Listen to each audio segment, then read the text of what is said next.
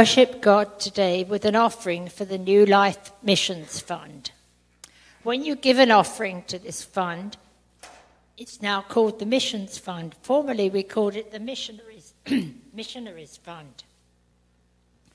But the new fund includes giving for the support of the New Life missionaries, like it did before, but also makes funds available for other purposes, such as uh, if our mission partners have special projects or sponsoring someone going to Missions Fest or similar conferences, and other missions projects beyond missionary support. With six mission partners and four missionaries, the reach of New Life missions is continually growing. So we're grateful to God for every opportunity to be salt and light in the world. So during the next song, we invite you to give your offering as an act of worship.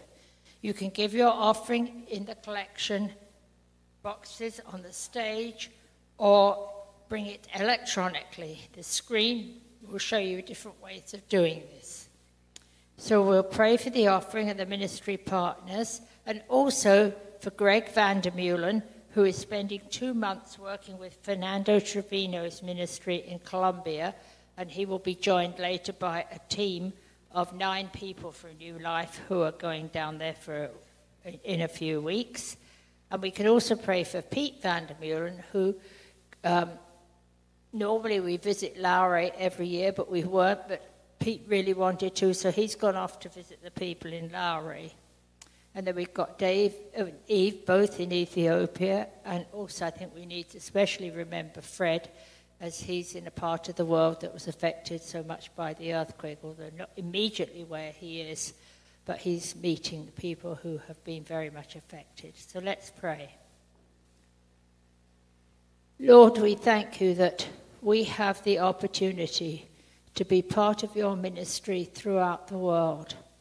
We thank you for the people we know who are serving you faithfully in various areas. We think of Dave and Eve as they're out in Ethiopia, that you'll give them uh, safe travels back. We think of Fred as he is meeting people who have been devastated by the earthquake, and he's trying to find ways in which he can minister to them in a special way. We pray for Pete as he's visiting Lowry for a week and that he will be able to come back with a report of how those people are doing and that he might be a blessing to them. And for Greg as he's um, ministering, teaching English and playing soccer and doing all these things with the children that uh, Fernando works with, give him a special blessing, we pray. We thank you again that we can give our offerings and we ask that you will receive them and use them in your kingdom. Your name. Amen.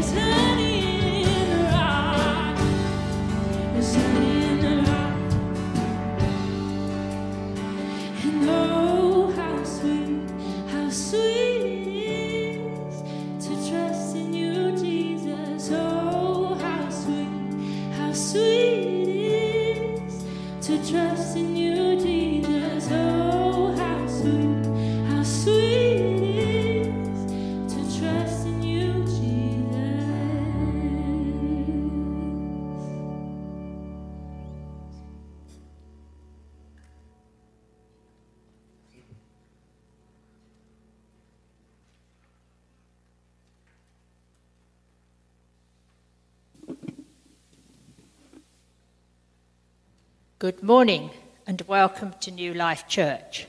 My name is Janet and I'll be your host this morning. A special welcome to guests in person or online, and a welcome to all of you who made it through the snow to get here. We're glad you are joining us.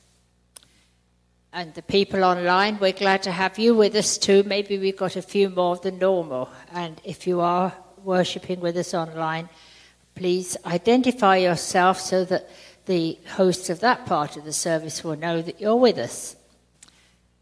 Our aim is to connect in community, and you do that by filling out a connect card, which you'll find in front of you, or like um, if you're here in person, and then you can hand them in at the info booth or the collection boxes.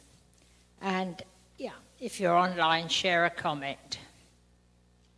If you fill out the connect card, you're going to get the gift bag, which contains a, New Life tumbler and a bag of mission, New Life Missions coffee.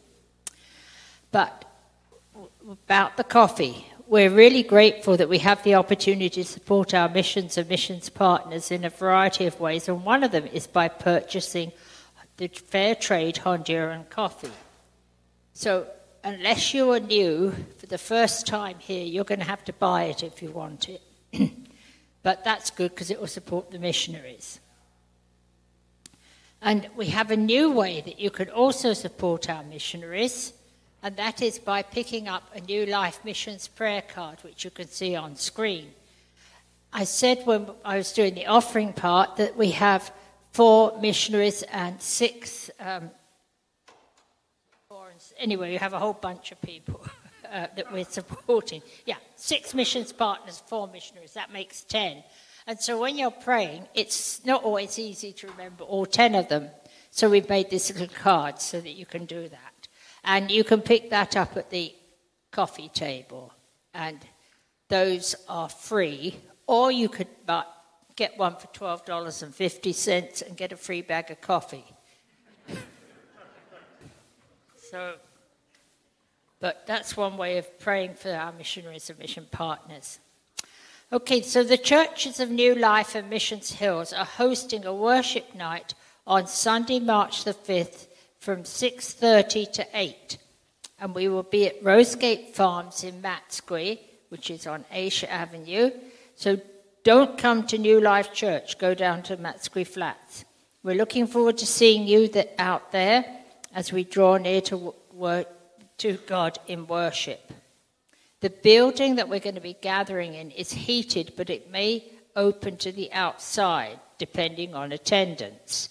So you might want to bring an extra coat and please bring your own chair. And there's more details on our website uh, or on our app. And anyway, it's at newlifecrc.ca slash events. So um, I just mentioned these. If you're wondering what our new uh, decorations, or uh, they're not really decorations, are they? But our new, I can't think of the word. Yeah, it must be the snow affecting me. But anyway, these, these pictures here have all been done by our kids' church and Little Lights, and it's their idea of God. And so maybe you can take a child up there with you afterwards and get them to point out theirs and tell you what it means. But we're really glad that we had the children. We thank you very much. Let's give the kids a round of applause and thanks for the work that the kids did great work. So we're now coming up to fellowship time, and it serves two purposes. You can meet someone new or you can ex- and extend the peace of Christ to them, and kids can be dismissed and parents can take them downstairs. So parents can bring their three to five year old kids to Little Lights, and kids in grade one to five can go downstairs through that door. And if you're not sure what to talk about, what else would you talk about on a day like this? Any suggestions? The weather. Okay, thanks for having me. Have a great Sunday.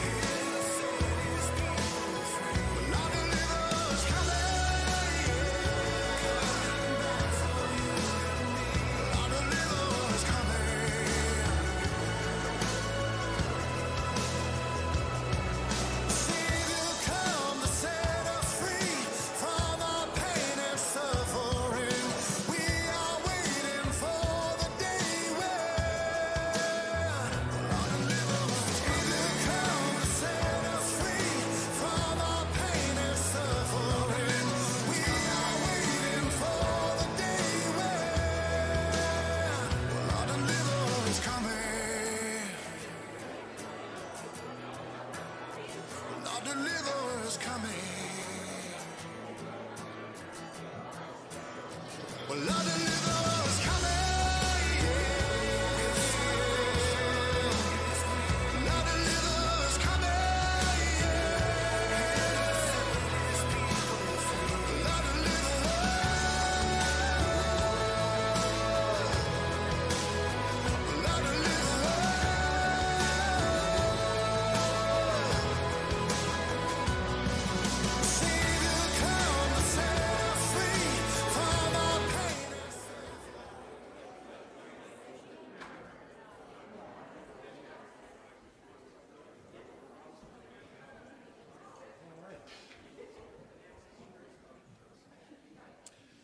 good morning. Welcome again to New Life. Glad you're here. Uh, whether you're here in person or online, we're glad you're here. This is uh, wonderful.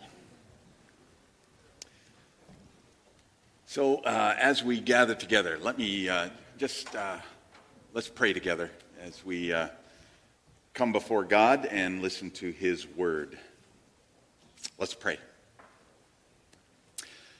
Almighty God, thank you uh, that we uh, can worship you today.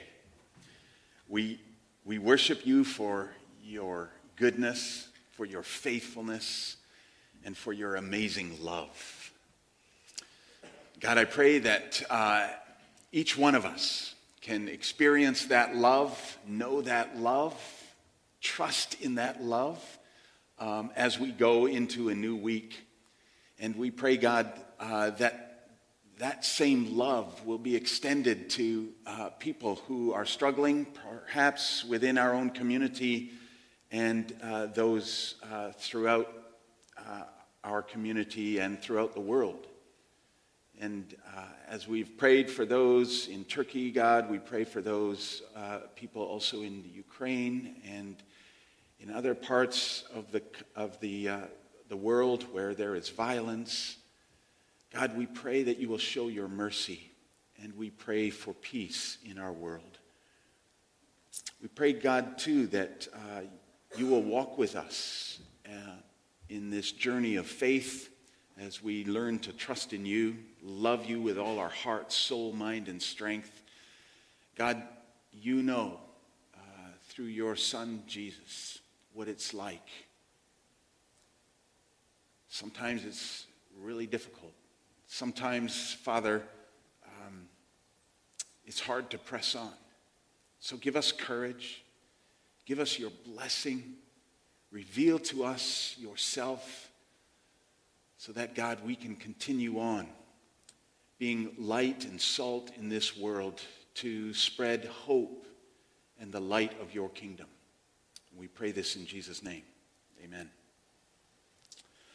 All right, well, so um, I want you to maybe close your eyes again, uh, but this time, or maybe just uh, your, in your mind's eye, uh, I want you to picture Jesus. So, uh, Janet uh, mentioned these pictures. They are all portraits of Jesus uh, that the children were invited to draw. And so we've displayed them here. You're welcome to take a look at them at any time. And, um, but, sitting right here today, in your mind's eye, how would you portray Jesus? What does he look like? What does he look like in your mind's eye? What, what is Jesus doing in your portrait of Jesus? What's he doing? Where, what's he paying attention to? I'm wondering if, if Jesus is, is looking at you, or maybe he's looking past you. What's your portrait of Jesus? We're going to spend these next Sundays in what is called the Lent season to talk about the various portraits of Jesus that are presented to us in the Bible, particularly in the Gospel of Matthew. We're going to take a look at some of these portrayals of Jesus. What does he look like? What's he doing? Why is he doing it? We want to ask that question. What kind of Jesus do you see? What kind of Jesus do you love? What kind of Jesus do you trust in? What's the picture of Jesus that you have? Because the kind of Jesus that you see will shape your life, it shapes your faith, your portrait of who Jesus is. If Jesus is just the guy that keeps you safe or keeps you comfortable, then indeed that's going to be the expectation of your life to simply be safe, to simply be comfortable. And when life is unsafe and uncomfortable, it's going to be hard then to see Jesus, to trust Him, to throw your life upon Jesus, the Savior. See, portraits communicate something. Portraits of Jesus communicate something. There's an ad campaign going on in the United States right now. You may have heard of it. It's called He Gets Us. It's a campaign, uh, a series of ads that are being produced portraying Jesus as uh, tremendously hospitable, very humble, associating with people on the margins, the people that we wouldn't necessarily associate with. A Jesus who gets us in all of our brokenness. Portraits of Jesus. Two of them, actually, two of those ads showed up in the Super Bowl a couple of weeks ago. Now, mind you, each of those ads cost $7 million to air. And the organizers and founders of this ad campaign are willing to spend up to a billion dollars. There's a few rich, really rich Christians. They're willing to spend a billion dollars on this ad campaign to change the North American image of Christianity from being harsh and against the marginalized to a softer Jesus. Portraits communicate something. They're obviously worth it. So, in Matthew as well, there is a portrait of Jesus. Three disciples of Jesus see this particular portrait. It's in Matthew chapter 17. And here's how Matthew describes that portrayal Matthew chapter 17. After six days, Jesus took with him, that's uh, six days after Peter has just uh, confessed that Jesus is the Christ, the Son of the living God. It's kind of a victory moment right there. And uh, after those six days, Jesus took with him Peter, James, and John, uh, presumably the, the three big guns in the discipleship pack that Jesus had. Peter, James, and John, the brother of James, and led them up a high mountain by themselves. This is a mountaintop experience. There, Jesus was transfigured before them. His face shone like the sun, and his clothes became as white as the light. Just then, there appeared before them Moses and Elijah talking with Jesus. And Peter said to Jesus, oh, Lord, it's good for us to be here. If you wish, I'll put up three shelters one for you, one for Moses, one for Elijah. He wanted to uh, make this a permanent thing. While he was still speaking, a bright cloud covered them, and a voice from the cloud said, This is my son, whom I love. With him I am well pleased. Listen to him. When the disciples heard this, they fell face down to the ground, terrified. But Jesus came and touched them. Get up, he said, don't be afraid. And when they looked up, they saw no one except Jesus. As they were coming down the mountain, Jesus instructed them don't, don't tell anyone what you've seen until the Son of Man has been raised from the dead. So, of course, what's going on in this portrait of Jesus? Well, it's rather easy to see that Jesus is glorified. I mean, this is Jesus in all of his glory on the Mount of Transfiguration. This, this unusual event of Jesus just being filled with, with amazing light, and it must have been impressive because the disciples wanted it to stay that way. It's what the disciples were always clamoring for to see their teacher in all of his glory, probably only, if only, because, well, it would make them feel good and it would uh, prove that they were following the right guy. And then they hear that divine confirmation that Jesus is no less than the very Son of God, just as Peter had said, This is my Son whom I love. With him I am well pleased. Listen to him. Glorious. It's like, wow, we are on the winning side. Couldn't have been any better. Of course, it's wonderful just wonderful to be able to see the glory of our Savior. No wonder Peter wanted to set up camp, make it permanent, make an establishment there to go, wow, this, man, we're going to bring everybody here. Because when you see glory, you want to make it last. That's the best of life, to be able to see glory, to be to just be enthralled with something so glorious. And so, like Peter, we try to put up our tents for each of the great figures of the Bible to establish our faith and make it solid and uh, make it firm. We build our own little safe havens where, well, I don't know, maybe it's just Jesus and me, or our safe haven of God and our family. And uh, maybe even in church. We want our church to be that place where we can just escape all the trouble of the world and it's just God and us. Safe places where we can feel secure and where we can grab hold maybe of some glory, have that mountaintop experience, and, and keep it for ourselves. We just want that glory secure.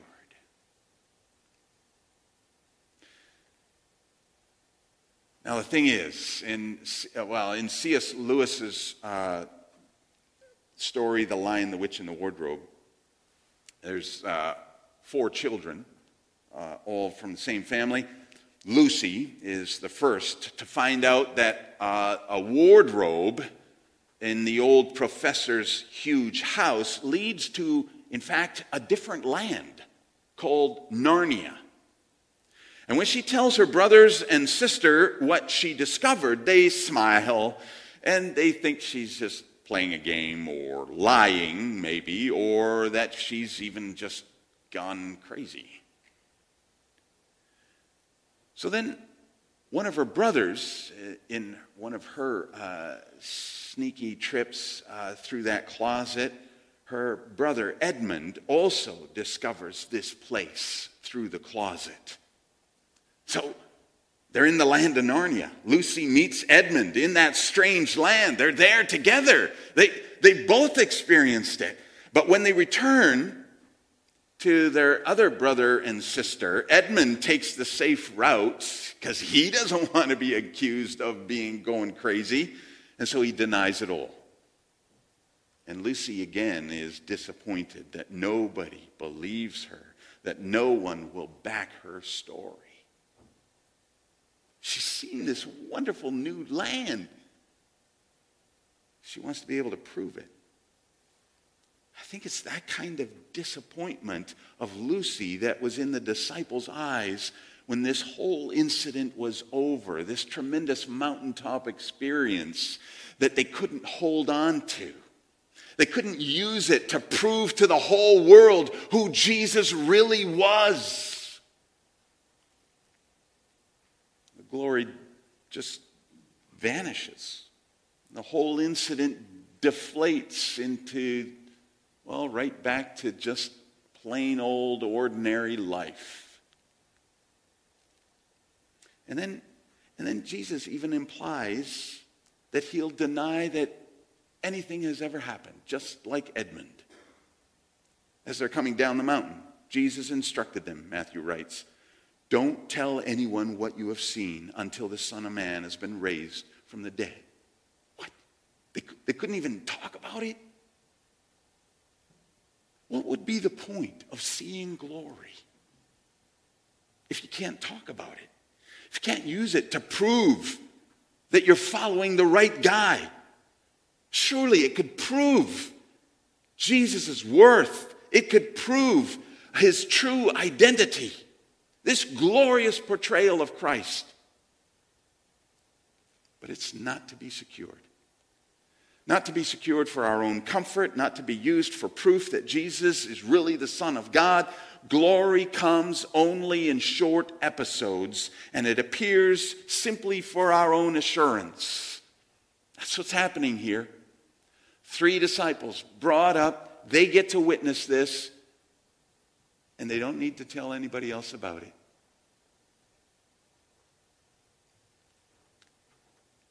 Seems to be how glory shows up, even in our own lives, just in these short episodes. And suddenly, we're just arrested with glory, and, and it inspires us, it nudges us forward. But then comes that ordinary once again. In Beyond Words, pastor and writer, uh, the late Frederick Buechner, describes these instances of glory. He says, What happened at, at Jesus' transfiguration, uh, quote, was the holiness of the man shining through his humanness, his face so afire with it that they were almost blinded. And then he continues, Even with us, something like that happens once in a while. The face of a man walking with his child in the park, face of a woman baking bread, of someone of sometimes even the unlikeliest person listening to a concert, say, or standing barefoot in the sand watching the waves roll in, or, or just having a beer at a Saturday baseball game in July. Every once and so often, something so touching, so incandescent, so alive transfigures the human face that it's almost beyond bearing. You know what he's talking about? You ever had that moment in your life where something comes so alive that you go, "Man, that's glorious? You can't hang on to it. It doesn't stay. You can't even describe it enough for someone else to experience it. It's just there. And it assures you that the reality of your faith in a Savior for the world is worth it.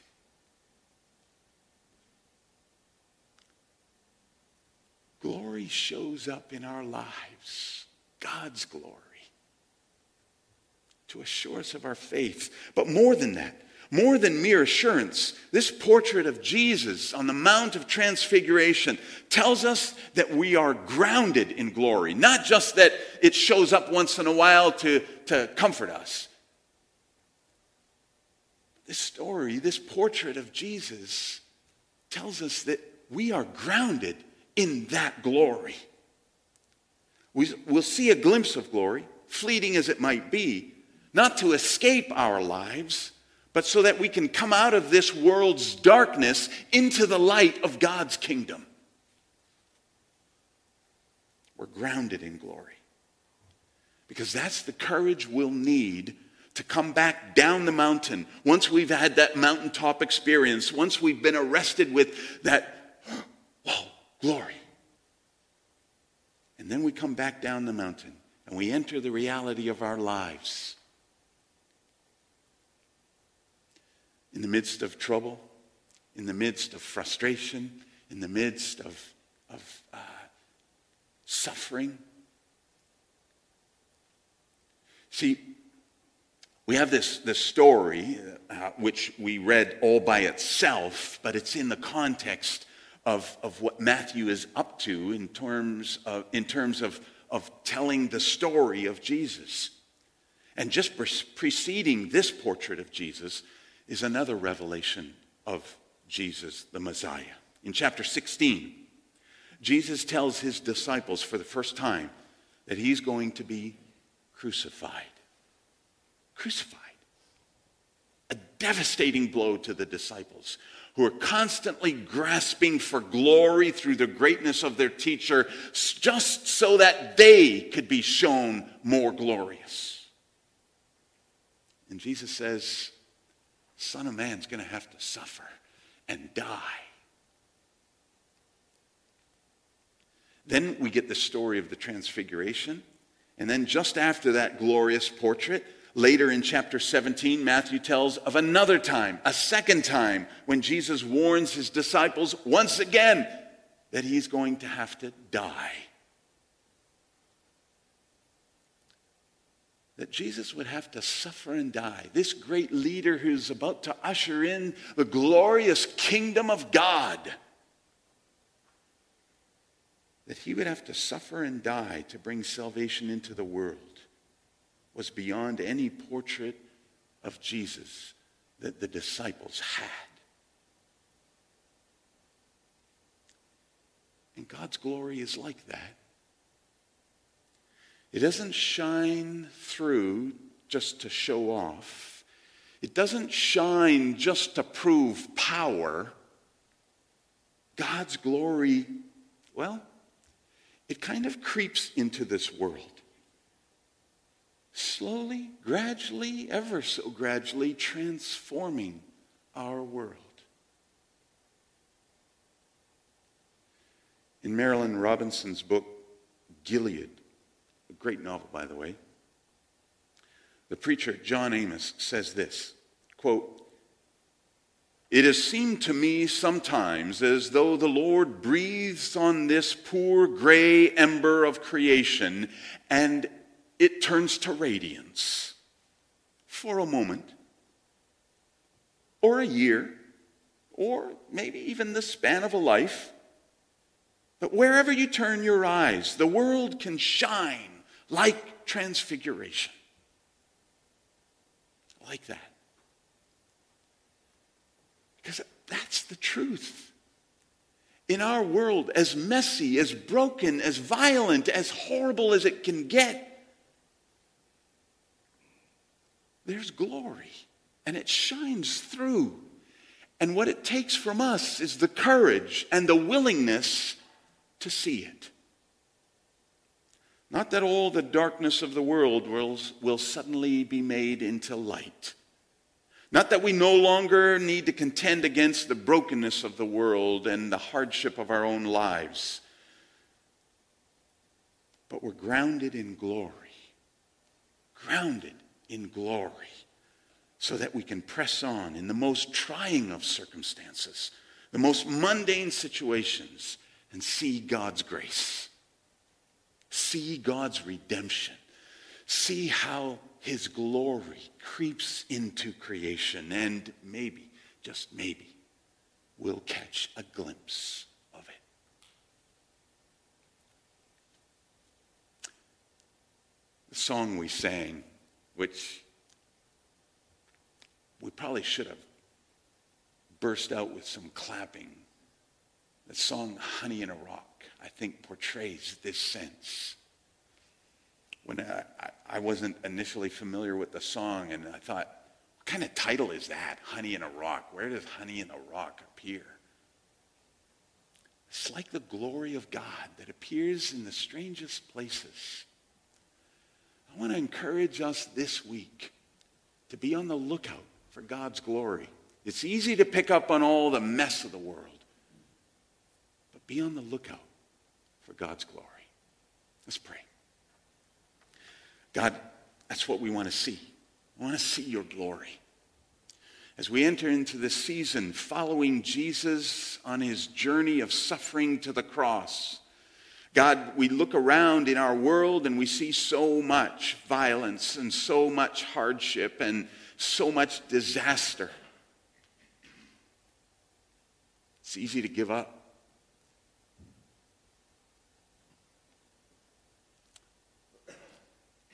Father, we pray by your Holy Spirit, you will give us eyes to see those opportunities where we can recognize your glory, your presence in this world. And so, God, lift up our hearts and our minds to see you. And let that be the inspiration and the exhilaration for us to live showing off God's kingdom wherever we can, in whatever we're doing, in whoever we're with, that we can testify that you have overcome this world, all of its brokenness, that redemption is here, that God, you are at work renewing this world. Set us to that task of revealing all of your glory. We pray this in Jesus' name. Amen. So at this time, we're going to celebrate a gift that Jesus has given us, the gift of the Lord's Supper. And there too, God communicates his glory, his grace in our lives. As we take in the bread and the juice, we get to receive God's grace and God's glory. And so uh, we're going to invite the children in. I hope, uh, I, I think the children are, maybe they're not prepared to come in. Are they? Does anybody know? I didn't check with them. Okay, excellent. Well, um, and then uh, there are people who can uh, take the baskets, and if you didn't take a communion cup uh, beforehand, then uh, just raise your hand and we can um, bring uh, a, cu- a communion cup to you. We're going to be changing these cups so that they're a little easier to handle, but um, well, we didn't want to waste them, so um, yeah. So these are the cups with that light film on top. You're just going to have to scrape that off the top, and then pull the wafer out, and then um, there's a tab that you can pull back for the juice. So um, we've had several practice runs on this already, and um, we'll just take our time. Uh, doing that, a little extra effort there. And, um, all right. So, for those of you at home watching online, uh, take this time to um, grab the elements a piece of bread, yeah, maybe some juice, and uh, we can join together celebrating this Lord's Supper, a way uh, that God has given to us to uh, communicate His grace and His glory into our lives. All right. Here they come. Perfect. Yes.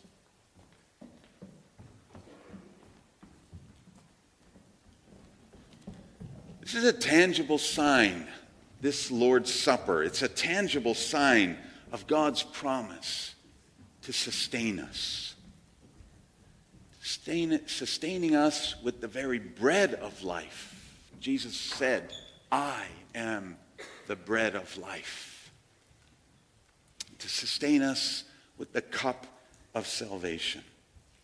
And so you're invited to take part in this. If you believe that Jesus is your Savior, that He forgives your sin, that He saves you from all of the misery of your life, that He's the master of your life, you're invited to partake in this. We come to this table, joining together as a community, people drawn together in Jesus Christ.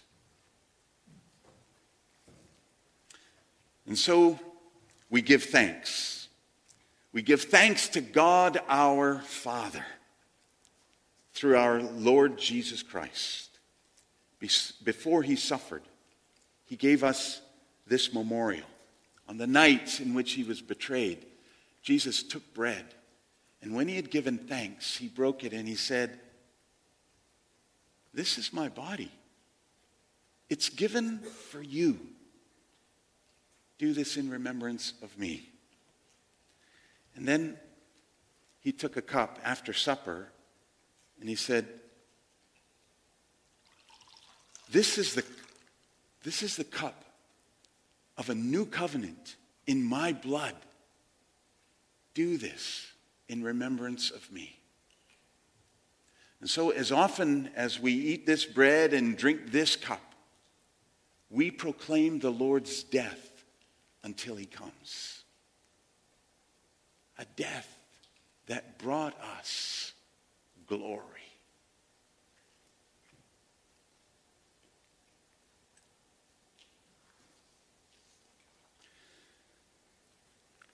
And so we join together to partake of the bread and of the juice.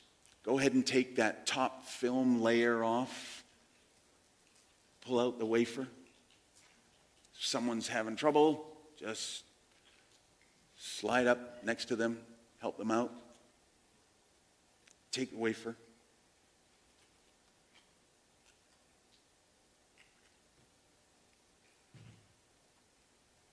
And as you take that wafer, remember and believe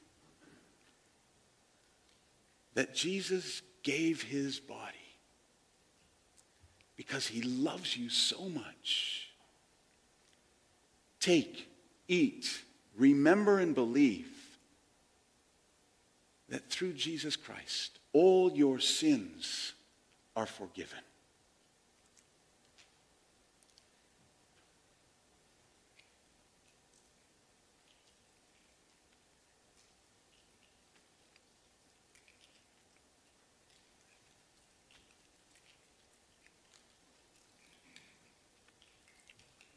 As you pull those tabs, I hear them already.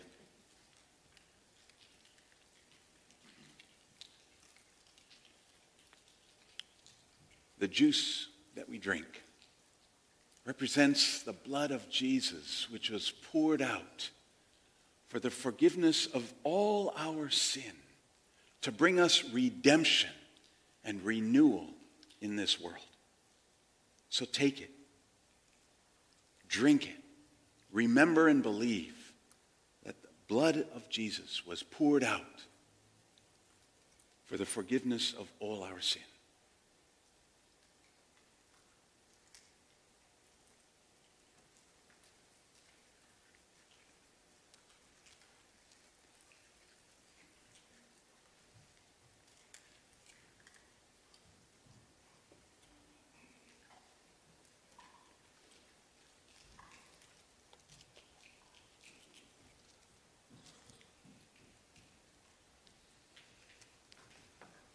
Moment of glory to be able to take in Jesus Christ and know that your life is redeemed and that you belong to God, loved and treasured by your Father.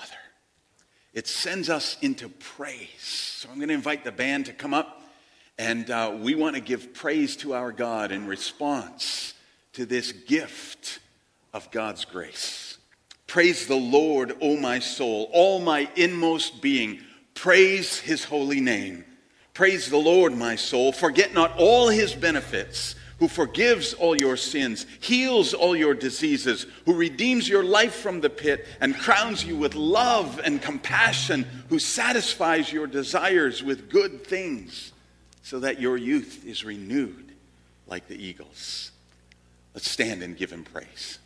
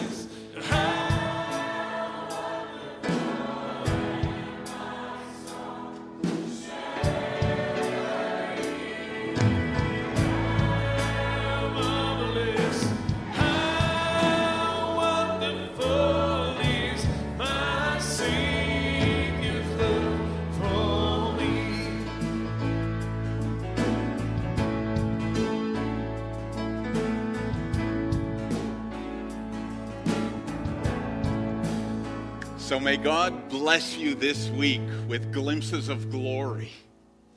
Times in which you just say, How marvelous. And maybe today, even, maybe today, as you recognize the amazing thing that, that Jesus has done for you, you catch a glimpse of glory and you celebrate that God is good. Amen? God is good. May the grace of the Lord Jesus Christ and the love of God the Father and the fellowship of the Holy Spirit be and abide with you now and always. Let's give him praise.